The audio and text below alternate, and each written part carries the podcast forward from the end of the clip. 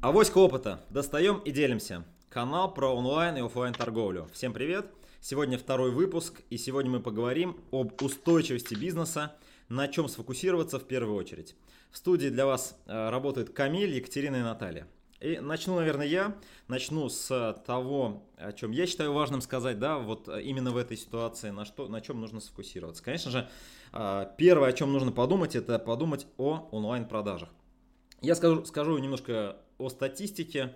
Буквально свежая статистика, которой э, сегодня поделился Яндекс. Э, количество людей, предпринимателей, которые подключаются к онлайн-платежам, в три раза больше, чем то, что было там неделями раньше. А, объем платежей растет тоже э, почти, практически геометрически, то есть люди, ну, немножко был провал, и сейчас растет, растут платежи, то есть больше людей платят через интернет.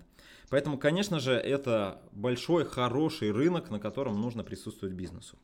Но что из всего этого является самым важным? Я, наверное, скажу про какие-то, ну, такие очень базовые, самые простые вещи, с которыми сталкивается ну, начинающий продавец, будь он в онлайне что-то пробовал или не пробовал, а, в офлайне, возможно, у него какой-то бизнес. То есть первое, о чем нужно сказать, это о том, что а, не бойтесь тестировать. То есть очень простой тест сейчас возможен. То есть вы можете брать там платформу, очень быстро заливать туда товар, трафик и быстро тестировать. Э, в текущей ситуации, когда все очень активно растет, тест является э, простым, э, самым правильным способом. Не нужно гадать, не нужно ну, такие вот, знаете, там длинные какие-то выстраивать истории. Пробуйте, если у вас есть какой-то товар, выкладывайте, привлекайте трафик и пробуйте его продавать. Это первая, наверное, вот такая базовая вещь, на котором я рекомендую сфокусироваться. Второе. Э, есть много разных инструментов. Очень часто меня, мне задают вопрос, там, использовать Яндекс, использовать ВКонтакте, использовать то, использовать то. В принципе, понятно, что э, нужно там, ну, думать об аудитории в первую очередь и понимать, что она хочет, и искать аудиторию там. Но э, первое, что я рекомендую, ну, понятно, тестируйте. Второе, э, помните про модель. То есть модель продаж, она на самом деле достаточно простая. То есть у вас есть трафик какой-то, да, вот, и желательно, чтобы он был свой. И есть воронка, то есть куда вы отправляете ваших потребителей. Соответственно, пробуйте, смотрите, сделайте так, чтобы воронка была эффективная. Вот, это второе. То есть тестируйте модель, то есть не обращайте внимания на инструменты, смотрите на модель, получается ли у вас в этой модели зарабатывать. И третье, третий важный такой аспект, на чем я рекомендую фокусироваться, и те, кто фокусировались на этом год назад, сейчас на коне, это работа с вашей базой, с базой потенциальных и текущих клиентов. О чем я говорю? О том, что вам необходимо сделать так, чтобы, ну, как мы называем, трафик сделать своим. То есть не нужно, э, ну, то есть не нужно делать так, чтобы клиенты э, что-то один раз покупали и потом все, вы их теряли. То есть нужно сделать так, чтобы клиенты покупали вас постоянно. Если кто-то к вам приходит, но ничего не покупает, это не причина, почему вы не можете взять с него контакт, да, в какую-то полезную информацию. Вот такие три вещи я считаю важными в вашей стратегии. Я еще раз повторю, то есть вообще онлайн-стратегия как одна из важнейших стратегий вашей компании. А, соответственно, тесты простые, легкие, быстро тестируйте. Думайте про модель продаж, да, как, как лучше продается, через какой канал, через какие воронки. И третье, это работайте с базой. Вот, наверное, это основные вещи. А, Катя, передаю тебе слово. Как ты считаешь, вот по той теме, которую мы сейчас обсуждаем, устойчивость бизнеса, на чем сфокусироваться в первую очередь? Спасибо, Камиль. Добрый день, коллеги. А, я согласна с тем, что лояльность покупателя, как раз вот вы берете контакт, контактируете с ним, это про лояльность. Согласна, что лояльность э, будет иметь очень большое значение, особенно с точки зрения того, что сейчас вы все видите, все пошли в онлайн. Если раньше вы были онлайн-магазины, были какие-то офлайн магазины которые себе не представляли, каким образом работать в онлайне, у которых были какие-то непонятные сайты не было онлайн-магазинов, у которых не было только организована доставка и вообще все было наперекосяк, в ситуации кризиса они, естественно, все поняли, что онлайн э, это все очень хорошо, это необходимо, не то, что хорошо, это просто сейчас необходимо. И многие крупные компании, многие конкуренты, которых вы не видели, которые находились офлайн, они появятся в онлайне и, в общем-то, достаточно быстро начнут развиваться. Поэтому вопрос сейчас будет действительно в лояльности и в том, каким же образом вы работаете с вашими форматами. А, то есть, как с одной стороны, люди приходят из офлайна в онлайн, с другой стороны, мы видим Amazon, который идет из онлайн в офлайн, потому что действительно и в тех, и в других форматах есть свои собственные преимущества.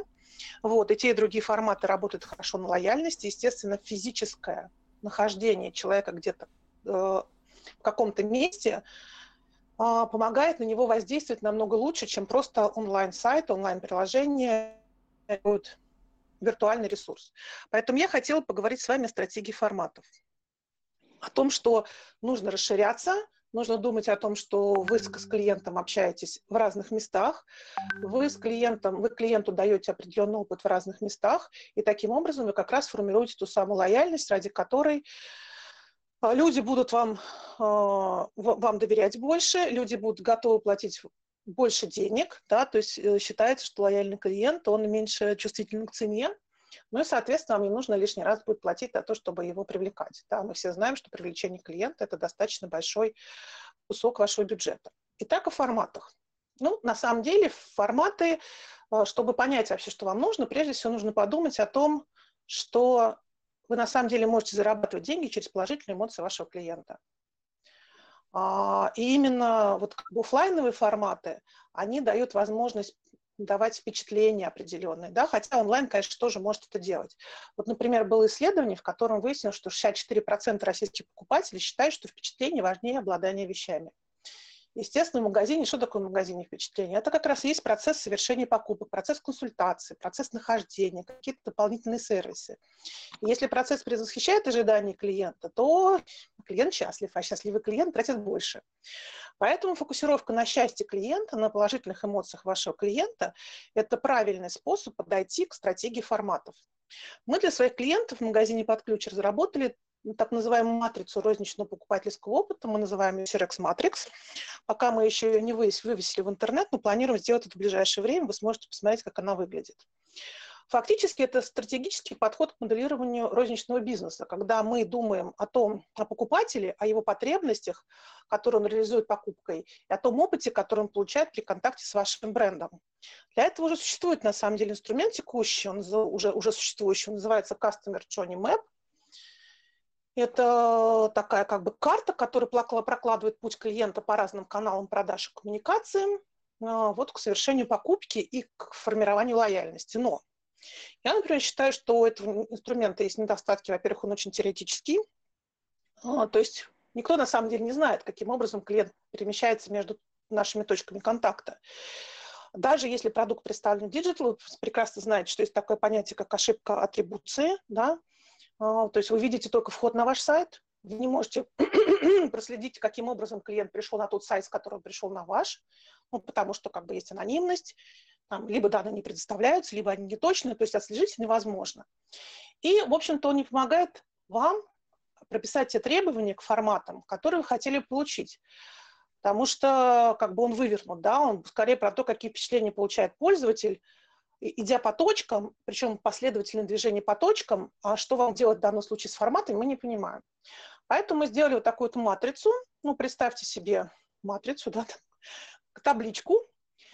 А, значит, верхние колонки – это онлайн-форматы, смешанные форматы, офлайн форматы Ну, что я имею в виду здесь? Ну, онлайн-формат – это может быть сайты, мобильные приложения, может быть даже приложение на сайте, а, ну, десктопное, да. Смешанный формат – это доставка и, возможно, точки выдачи заказов, то есть, ну, когда человек где-то что-то заказал, физически получил, да, либо заказал и забрал в точке выдачи заказов. Ну и офлайн формат это может быть флагманский магазин, это может быть точки сервиса, это могут быть шоурумы, ну, то есть разные, разные варианты, разной степени, разного размера, разной степени сервисов и всего остального. Это у нас наверху в колонке, в колонке мы прописываем конкретные покупательские сегменты.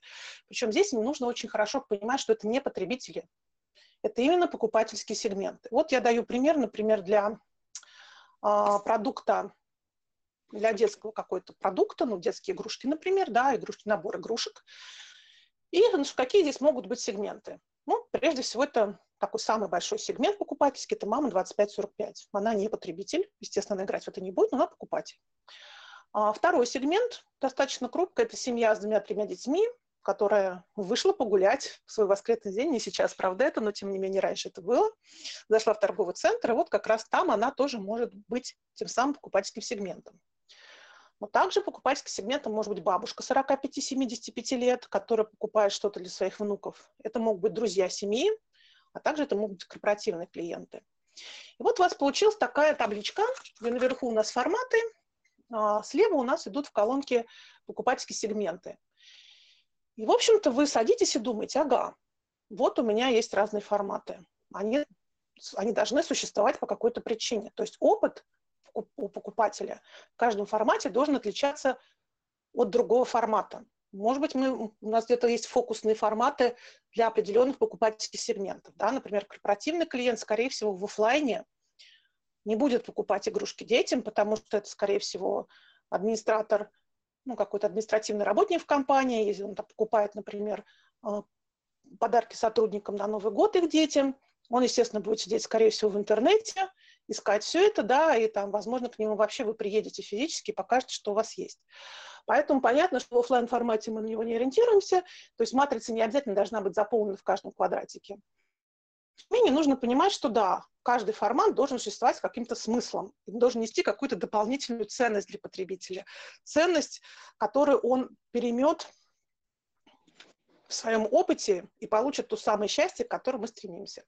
Но что вот может быть в ячейке? Там может быть продуктовый портфель, не во всех форматах вы выкладываете всю свою ассортиментную линейку, да? Там могут быть определенные сервисы, где-то где-то нет. Какую атмосферу мы хотим получить? Какие каналы продвижения у нас для каждого формата? Где он находится, в его положении в воронке продаж? То есть, возможно, что человек зайдет в ваш шоурум или ваш флагманский магазин, а в итоге покупку сделать на сайте. Мы не знаем, каким образом это произойдет, поэтому мне не нравится Customer Journey Map, потому что это такая очень теоретическая, очень приблизительная история.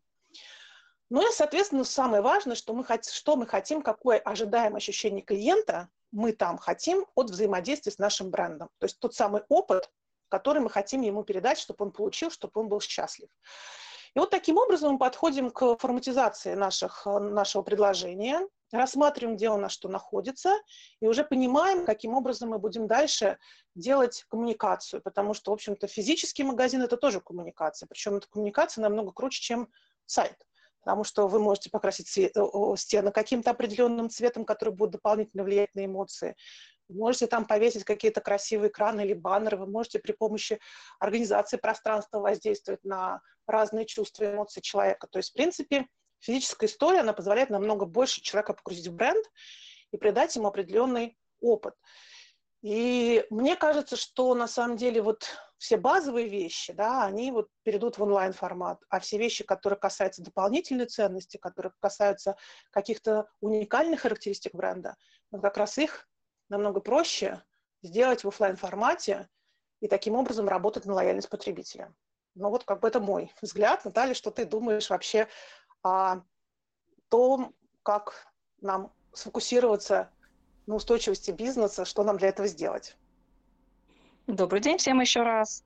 А, я, честно говоря, когда слышу вот это словосочетание, связанное со стабильностью бизнеса, я сразу вспоминаю английское словосочетание sustainable development, и у меня мысли уходят в такой стратегический ракурс про развитие, про завтра, про будущее, но понимаю, что нам всем надлежит до этого будущего светлого дожить. Да? У нас есть два аспекта этого вопроса сегодня, да, связанные с тем, что мы все в бизнесе давно, мы в бизнесе предпочитаем быть э, надолго, вероятно, многие наши слушатели хотят быть в бизнесе в своем навсегда.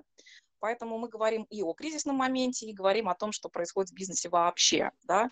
Для меня э, разговор о том, что если меня волнует вопрос стабильности моего бизнеса, да, он всегда трансформируется в некий разговор. А что, собственно говоря, я переживаю? Что для меня под номером один э, в откровенном плане может меня там волновать, тревожить, беспокоить и быть такой ну, точкой уязвимости, что ли, да? Я для себя всегда честно отвечаю, что если я в бизнесе, для того, чтобы я была сегодня, завтра, послезавтра и через 25 лет со своими партнерами, коллегами, сотрудниками, э, клиентами, э, людьми, которые общаются с моими клиентами, вообще была в социуме, да, мне крайне важно остаться с тем, что я делаю, да, и для этого всего мне нужны деньги. Поэтому я бы взяла такой ракурс зрения на этот вопрос, это угол финансов, да, и я бы хотела задать нашим слушателям, уважаемым, такой вопрос. Вот то, что вы планировали на этот год, на 20 конкретный год, который сейчас идет на первый квартал, на второй, на третий, на четвертый, и то, что вы предполагали сделать некие запасы там на последующий период.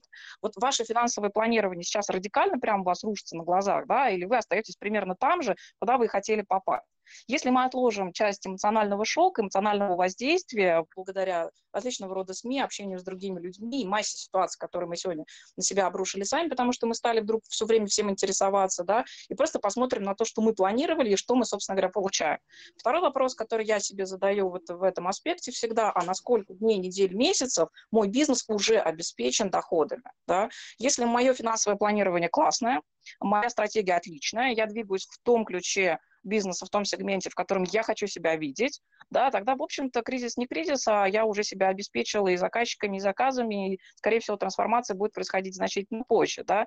А, мы берем ракурс того, что мы говорим об онлайн и офлайн торговле, да, поэтому понятно, конечно, если я была только в офлайне, у меня сейчас закрыты точки доступа, я не нахожусь в приоритетном списке с продуктами, да, и мне нужно дожить какой-то момент времени для того, чтобы открыться и реализовывать свои стратегии дальше. Безусловно, здесь прав Камиль, мне стоит в свою стратегию, в свои финансы включить такой аспект, как часть бюджетов инвестировать в онлайн. Безусловно, права Екатерина говорят о том, что форматы сегодня открываются разные, да, и самое главное для наших клиентов – это процесс впечатлений, получения опыта и трансляции ценности нашего бренда.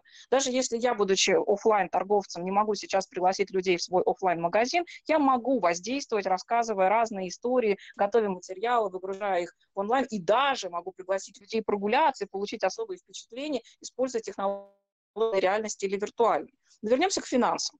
Если вы ожидаете, что все будет изменяться скорее в минус, чем в плюс, то есть мы рассмотрим самый-самый критический момент, не позитив того, что дал нам онлайн, а негатив того, что мы потеряли в офлайне, скажем, да, то какова будет ваша целевая точка восстановления?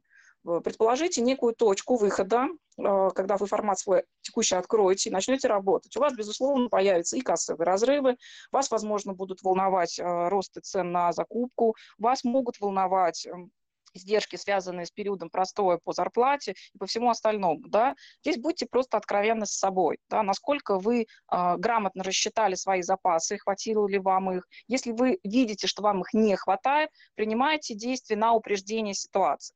Во-первых, честно оцените, вы боретесь за выживание или боретесь за некую стабильность и за возможность реализации а, своих стратегических экспериментов в этом году. Да? Во-вторых, а, оцените честно в рублях запас вашей финансовой прочности. Нашим слушателям я крайне рекомендую посчитать, на сколько дней, начиная с сегодняшней даты, у меня в бизнесе деньги обеспечены. То есть я достоверно знаю, что эта часть моих клиентов и партнеров заплатит, придет, купит и будет. Это говорит о том, насколько стратегически простроен ваш маркетинг, насколько вы ведете цикл продажи, цикл сделки ваших клиентов.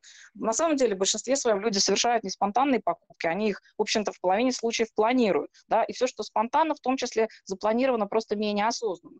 И вы на все, и на первое, и на второе можете оказывать влияние за счет собственного маркетинга, за счет своей рекламной коммуникации и за счет вообще взаимодействия с вашими клиентами и партнерами как бренда. Да? В-третьих, оцените, пожалуйста, свой уровень риска, на который лично вы, как руководитель, как собственник, владелец, как лидер команды, как менеджер, готовы пойти. Да? То есть где вы видите, что вот до этого момента хватит, а дальше надо рисковать, например, брать кредит или заем, или договариваться об иных условиях со своими поставщиками, со своими кредиторами, дебиторами и с вашими клиентами. Да? Посмотрите, как вы это видите и как это оценивают, на ваш взгляд, ваши клиенты, да? ваши партнеры. А, в-четвертых, э, поскольку мы говорим о торговле, все-таки посмотрите на своих поставщиков. А, попробуйте оценить, насколько вы можете с ними стратегически договориться. Вы находитесь в связке. А, если вы не можете продать, им не через кого продавать так же, как и вам. Да? И преодолевать трудности нужно вместе. Этот риск разумно разделять. Это совершенно адекватная переговорная для вас позиция. Да? И это тоже поможет вам стабилизировать ваши финансы и более четко оценить, наверное, измерить уровень риска, с которым вы работаете финансово, и, соответственно, с ним легче взаимодействовать. А я вам на пятом шаге рекомендую сформировать список возможных потерь да, а, все-таки составьте те вещи, если все пойдет по не очень благоприятному сценарию, от чего вы будете отказываться в первую, вторую и в третью очередь. Если вдруг вас эти времена застигнут, вам не нужно будет так э, много времени, чтобы это посчитать. Вы уже будете знать, к чему вы готовы и на что вам придется пойти, и вы заранее оцените и заранее подготовите людей да, к тому, что это может происходить. Что бы еще я рекомендовала нашим уважаемым, слуш... уважаемым слушателям? Извините. Посмотрите на свои показатели продаж. Посмотрите на свои фиксированные постоянные издержки. Да, посмотрите на издержки в онлайне и на издержки в офлайне. Вот э, если раньше вы так не мыслили, может быть, это ваш шанс начать думать о бизнесе из такой структурной и системной точки зрения, в том числе. Посмотрите на ваши расходы на фонд оплаты труда. Я подчеркну, что именно не на зарплаты, а на фонд оплаты труда, куда входят и зарплаты, и какие-то социальные вещи, и ваши налоги, и отчисления, и все остальное, да, и в том числе компенсации периодов, когда работник не трудоспособен, на самом деле, да. А, оцените это трезво, поймите, какую долю коллектива вы готовы удерживать как ответственный лидер. Посмотрите на ваш KPI по инвестициям. Для меня очень интересным а, моментом а, в текущей ситуации стало то, что, например, в рынок онлайн-торговли приходят новые инвесторы, а, приходит совсем другой масштаб денег, и это означает не только повышение конкуренции или изменение ее структурно, но в том числе и желание а, игроков купить, возможно, какие-то бизнесы. Поэтому присмотритесь, может быть, вы захотите с кем-то войти в ассоциацию, агломерацию, с кем-то пройти альянс, а возможно, вы захотите что-то и продать из своих активов. А, я думаю, что об этом можно говорить бесконечно, да, но мне хотелось бы сегодня озвучить еще тему нашего следующего эфира. Да, Тут мы хотим поговорить о людях, о команде, о том, как с, этим, с этими вопросами работать в текущих обстоятельствах и в стратегической перспективе.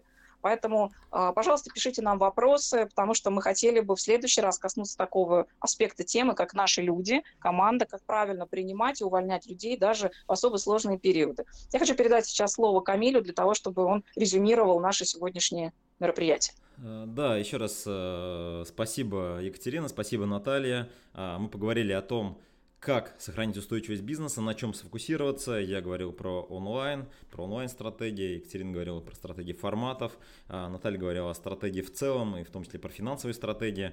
А, мы сегодня работали специально для вас, очень рады будем обратной связи. Камиль, Екатерина, Наталья, авоська опыта, достаем и делимся. Канал про онлайн и офлайн торговлю. До новых встреч, ребята. Пока.